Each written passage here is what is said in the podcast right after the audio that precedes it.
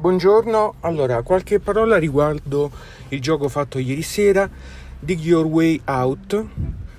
Come dice il titolo stesso, scava la tua via di fuga. Quindi essenzialmente si tratta di un gioco in cui ogni giocatore eh, rappresenta un carcerato, un prigioniero all'interno di un carcere di massima sicurezza americano, condannato all'ergastolo, che ha deciso di evadere ma soltanto un giocatore riuscirà ad evadere in quanto tutti gli altri eh, verranno poi scoperti dalle guardie e quindi resteranno in cella.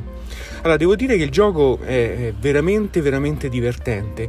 Inizialmente pensavo che avesse lo stesso feeling eh, dell'altro gioco sempre di ambientazione carceraria, cioè Alcatraz.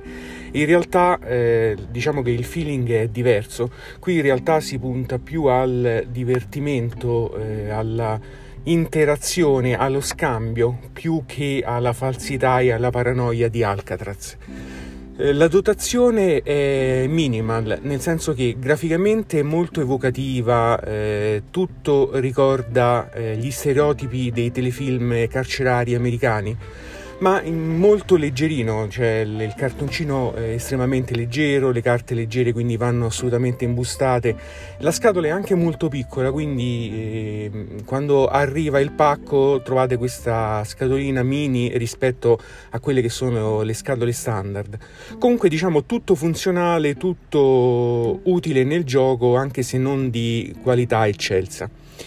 Eh, il gioco, il gioco, la meccanica è molto semplice, ogni giocatore rappresenta questo prigioniero che eh, al suo turno può svolgere due azioni che possono essere azioni generiche e quindi possono essere svolte in qualsiasi ambiente della prigione o azioni specifiche del luogo, cioè azione relativa alla stanza in cui il giocatore è.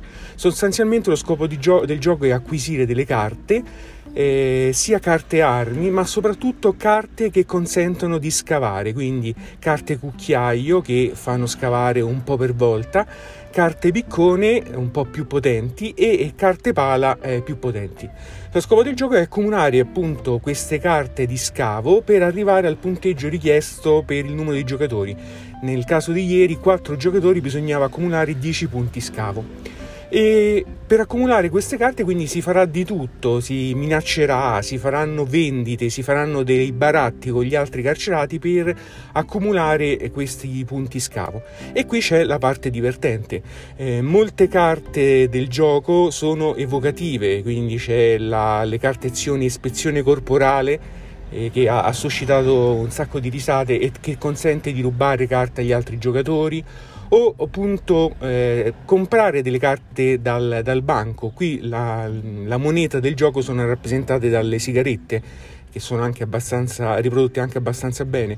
Questa è la moneta che consente di vendere degli oggetti trovati nei vari ambienti oppure di acquistare eh, degli oggetti per poi scambiarli e viceversa.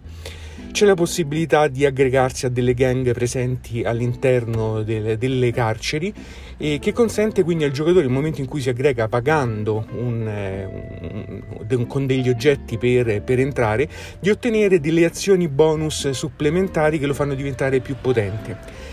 Ogni giocatore poi parte con una carta segreta che sono i suoi precedenti penali e sono un'azione piuttosto potente, utilizzabile one shot. Nel momento in cui il giocatore ritiene opportuno la scopre e svolge questa azione piuttosto potente. È serio ed è riuscito in quel momento ad essere aggregato ad una gang riportata in quella carta che ha pescato, la carta precedente che ha pescato originariamente, questa azione bonus che gli viene data è ancora più potente perché è riuscito ad aggregarsi alla gang che la, la carta richiedeva.